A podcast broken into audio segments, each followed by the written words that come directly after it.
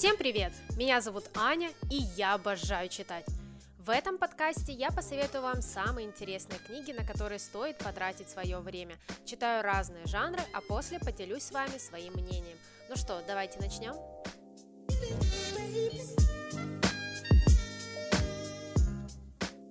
А в этом выпуске я хочу поговорить о непопулярных книгах, но которые, тем не менее, заслуживают вашего внимания. Эти истории, правда, очень классные, у них есть все, чтобы стать вашими любимыми книгами и запомниться надолго.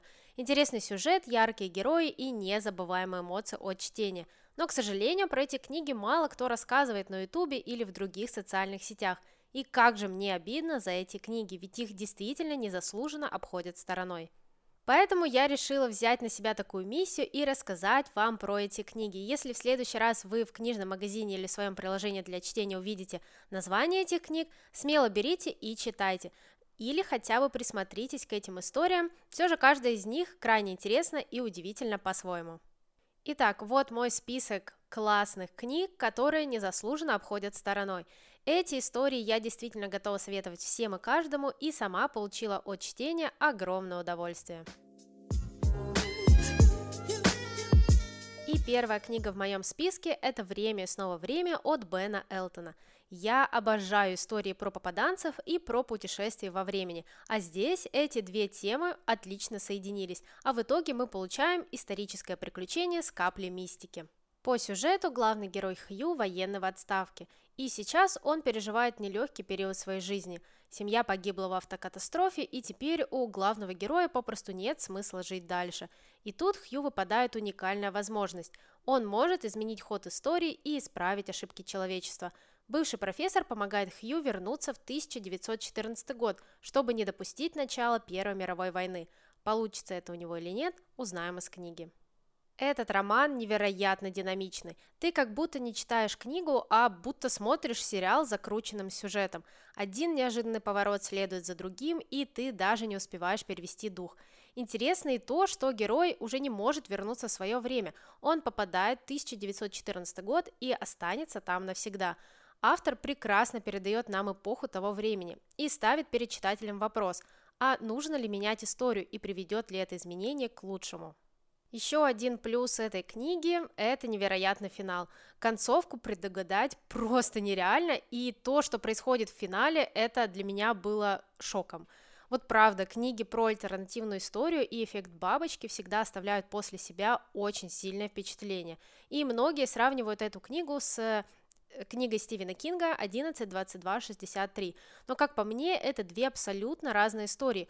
У Бена Элтона, конечно, вышло не так атмосферно и подробно, но зато время и снова время выигрывает у Кинга своей динамикой, более сложной идеей и, конечно же, более эффектной концовкой.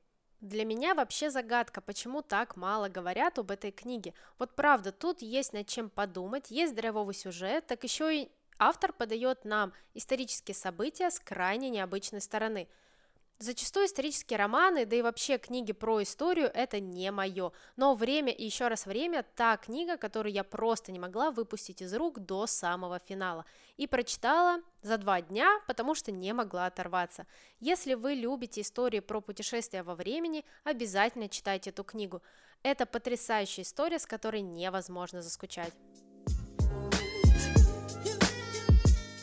Следующий пункт в моем списке – это «Хроника семьи Казалет» от Элизабет Джейн. Семейная драма из пяти книг.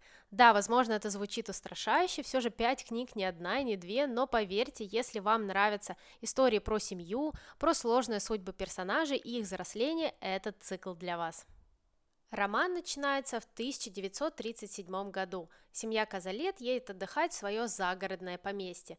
Три старших брата берут с собой жен, детей и прислугу. И, казалось бы, беззаботное лето становится началом тяжелого времени.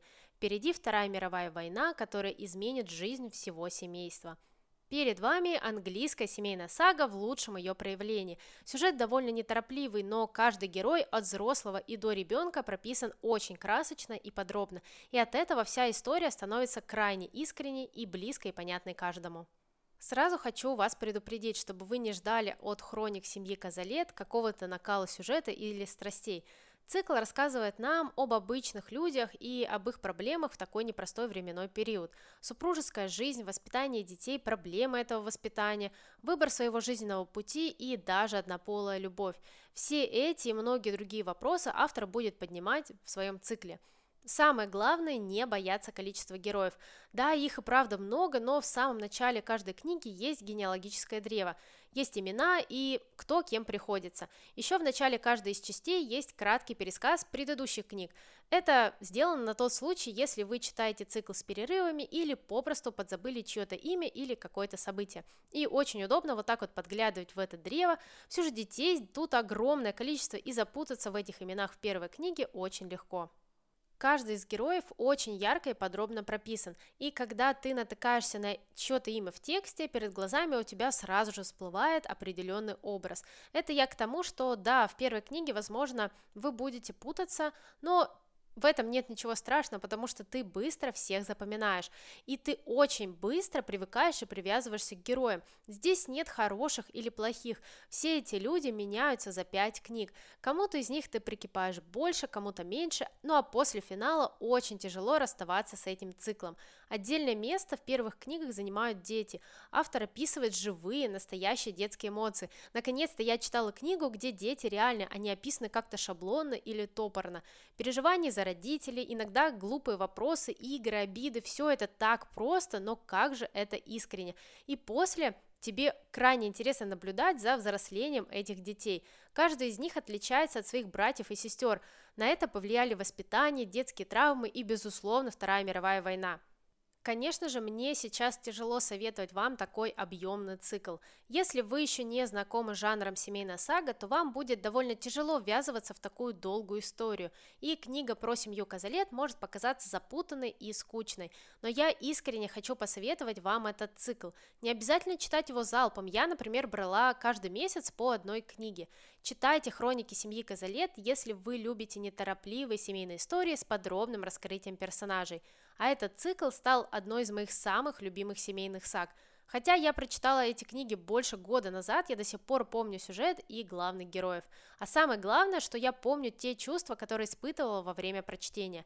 Поверьте, вас ждет невероятный роман, который не пройдет бесследно. И третья книга в моей подборке – это «Жизнь, которая не стала моей» от Кристин Хармель. Если честно, как по мне, все книги этого автора сильно недооценены читателями. Я очень редко слышу отзывы на книги от Кристин Хармель, и как же сильно меня это огорчает. Но поделать с этим я ничего не могу. Книги автора очень проникновенны, так еще они затрагивают темы, которые будут близки каждому. В центре книги «Жизнь, которая не стала моей» главная героиня Кейт, которая только лишь спустя много лет наконец-то оправилась после трагической потери мужа и смогла жить дальше. Героиня работает музыкальным терапевтом, а парень совсем недавно сделал ей предложение, но теперь Кейт начинает видеть сны о своем погибшем муже и о той жизни, которая могла бы у них быть, если бы не случилась та роковая автокатастрофа катастрофа.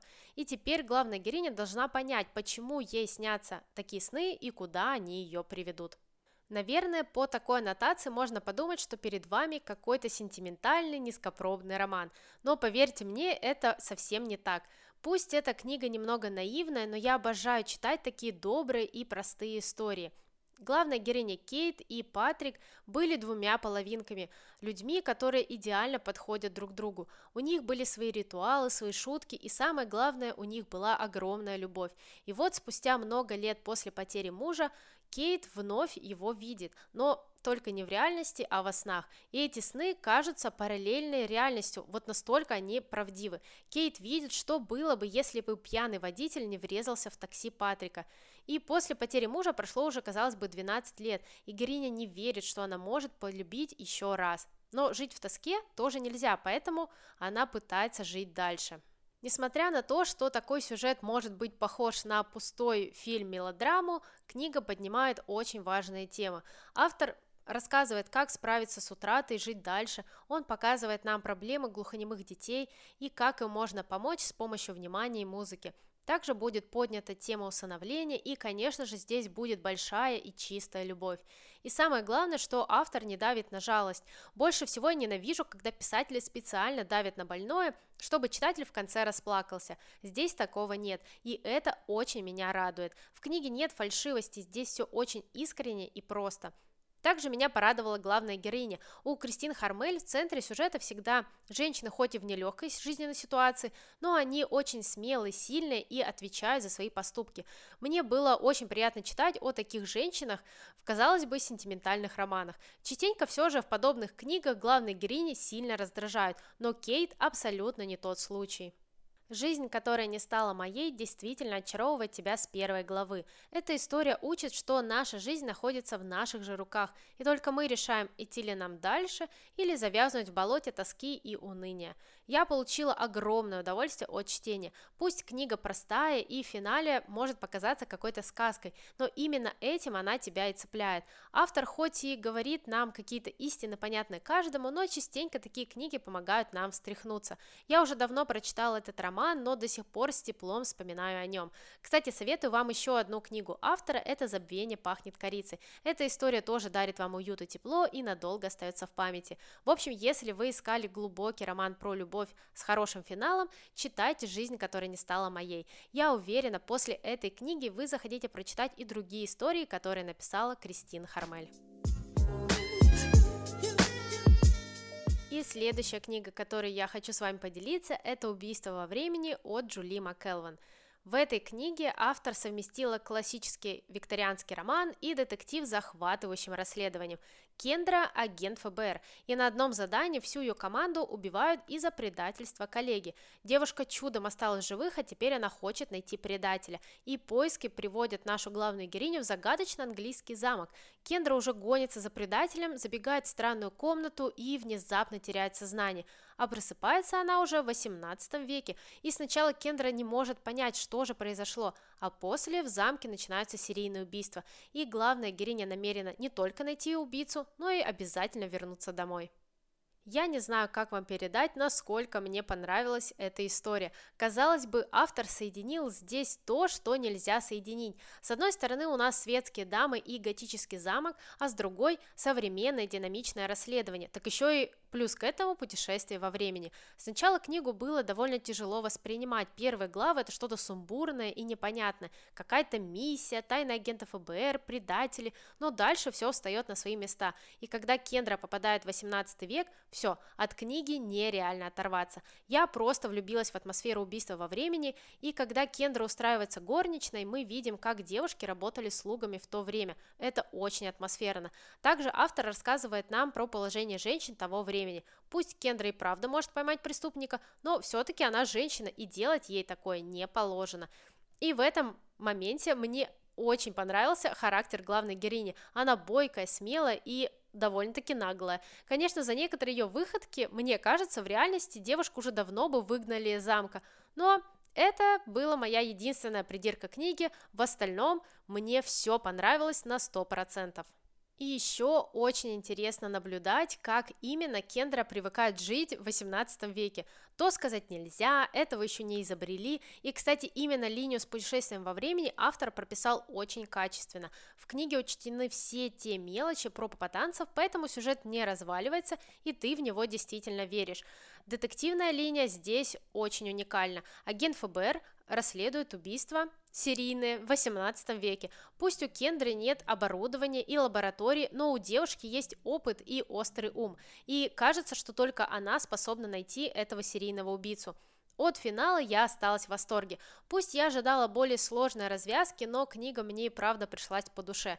Кстати, заявлено, что убийство во времени это только первая часть из цикла, но пока что нет никакой информации о продолжении. Хотя я бы с удовольствием прочитала и вторую часть. Поэтому эту книгу я советую всем любителям необычных детективов и путешествий во времени. Обязательно присмотритесь к этой истории. Она действительно стоит того, чтобы потратить на нее свое время.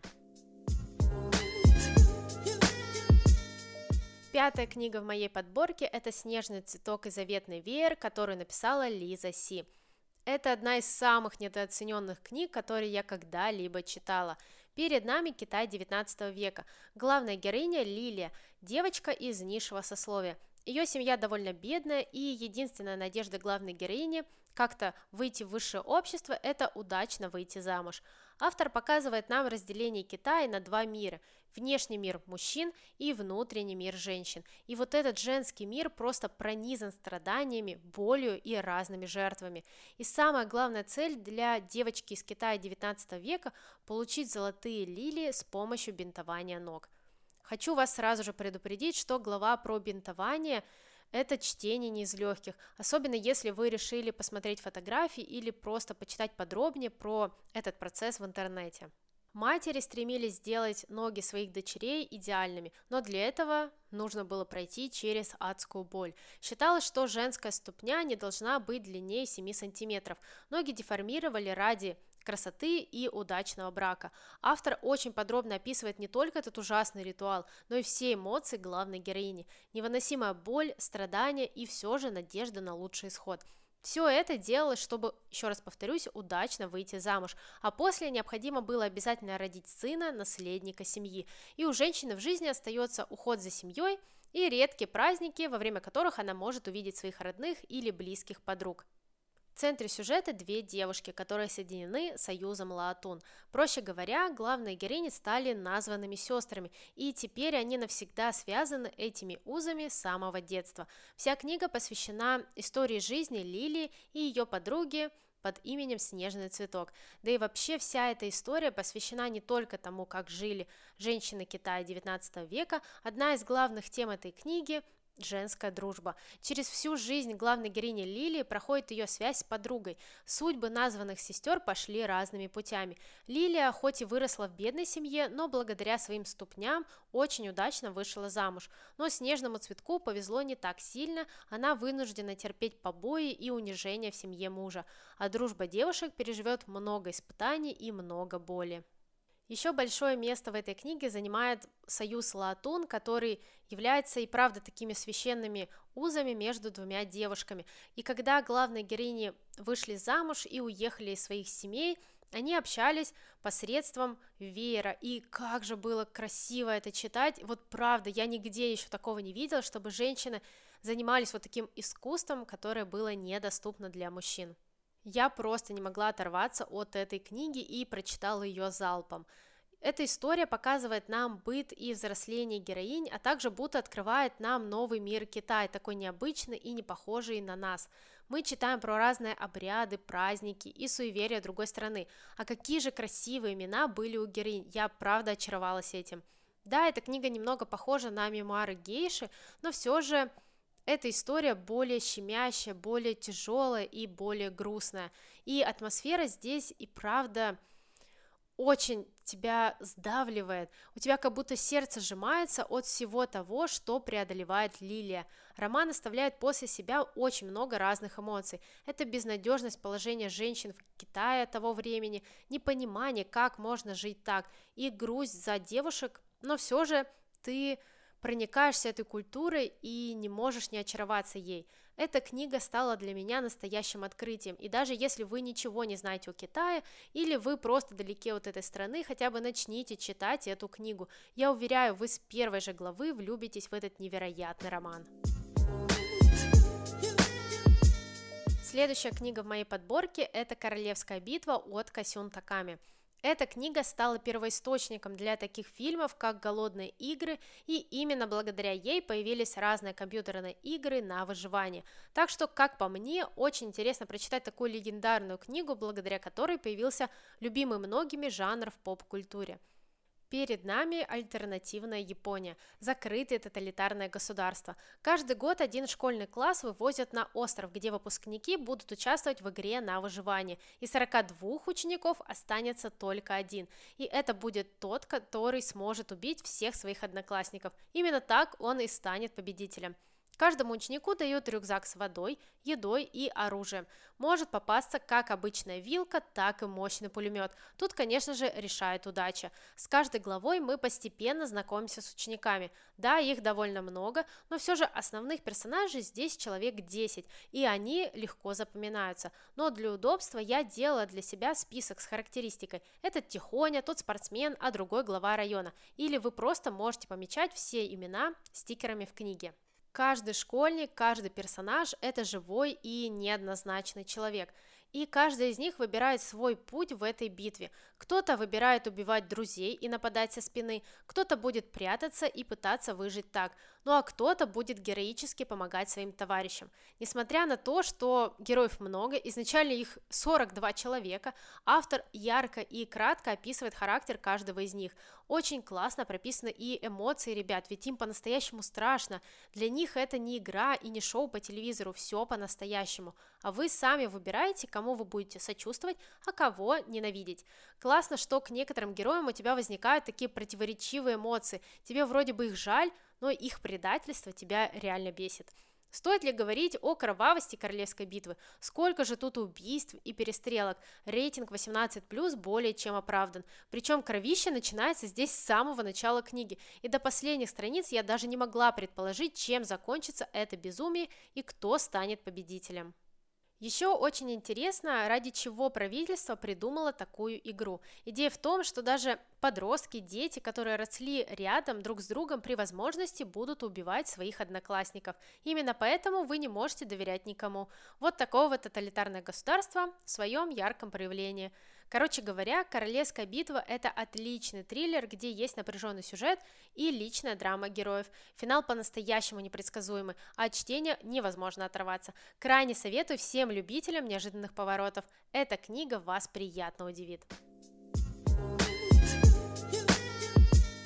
Следующий пункт в моем списке – это «Разобранные» от Нила Шустермана. Эту книгу я прочла залпом чуть ли не за один день, вот настолько она меня захватила. Автор рассказывает нам опять же про альтернативный мир, где аборт перенесли на 13 лет. Противники и защитники абортов вели долгие споры и пришли к тому, что когда ребенку исполняется 13 лет, его родители могут решить, оставить его или отдать на разборку. В этом случае ребенка не убивают, а разбирают почти полностью. Каждый орган и каждая его часть продолжает жить, но уже в другом человеке. Получается, что власти решили таким образом проблему абортов и проблему нехватки донорских органов. Да, действительно, очень интересное решение. В центре сюжета у нас три главных героя. Сначала мы следим за ними по отдельности, но потом их судьбы постепенно переплетаются.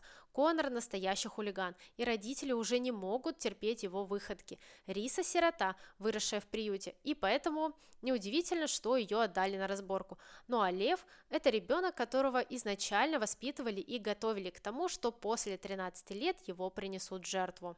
И наши герои будут бороться за то, чтобы их не поймали и они остались живых. Самое интересное, что уже с первой главы начинается экшен, и до самого финала автор не снижает градус накала сюжета. Именно поэтому ты просто не можешь оторваться от книги и читаешь ее залпом. Здесь главы довольно короткие, и каждый из них ведется от лица одного из героев. Это тоже делает книгу еще более драйвовой и многогранной. Разобранная отличная антиутопия с кучей динамики, напряжения и сюжетных поворотов. Всю книгу ты сидишь как будто бы на иголках, и тебе очень интересно, что же произойдет с героями в следующей главе. Они бегут, прячутся и буквально сражаются за свое существование. Кстати, несмотря на такую тему, как донорство, в книге нет никаких неприятных сцен. Да, под конец книги будет сцена разборки, но в ней нет никаких мерзких описаний и вырезания органов. Автор делает упор именно на трагичности всей ситуации. Самое интересное, что ребенок во время разборки находится в сознании, ведь по идее правительства он не должен умирать. И мы читаем все эмоции человека, которого разбирают по частям. Эта сцена очень сильная и прям пробирает на эмоции. И да, это цикл из трех частей, но книгу можно смело читать как отдельную законченную историю. Если вы фанат триллеров и погонь, обязательно читайте. Несмотря на то, что это подростковая литература, как по мне, это отличная антиутопия, с которой невозможно заскучать. Разобранная подарит вам кучу эмоций, и я уверена, что такой книги вы еще не читали. И восьмая, последняя книга в моей подборке – это «Бабушка велела кланяться и передать, что просит прощения» от Фредерика Бакмана. Это моя любимая книга одного из моих самых любимых писателей. У Бакмана вообще-то сразу же вспоминают вторую жизнь Увы или цикл про медведей, но порой проходят мимо этой истории про бабушку. Эльси 10 лет, и ее супергерой – это ее бабуля. Несмотря на свой возраст, старушка еще ого-го. Она спорит с полицейскими, держит в тонусе соседей и сбегает из больницы ради внучки. И однажды бабушка дает Эльсе очень важное задание. Ей нужно доставить письма всем адресатам. И дальше мы узнаем, к чему приведет девочку такая охота за сокровищами. Я влюбилась в эту книгу с самого начала. История очень простая, но она попадает в самое сердце, как, наверное, все книги Фредерика Бакмана. Если честно, я не ожидала, что история с первой главы окажется такой грустной. У меня в горле будто ком застрял, а в глазах стояли слезы. Мы узнаем о жизни Эльсы. Она удивительная, умная девочка, но проблема в том, что ее некому защитить. Родители в разводе, мама ждет ребенка, а отец больше занят наведением порядка в собственной жизни.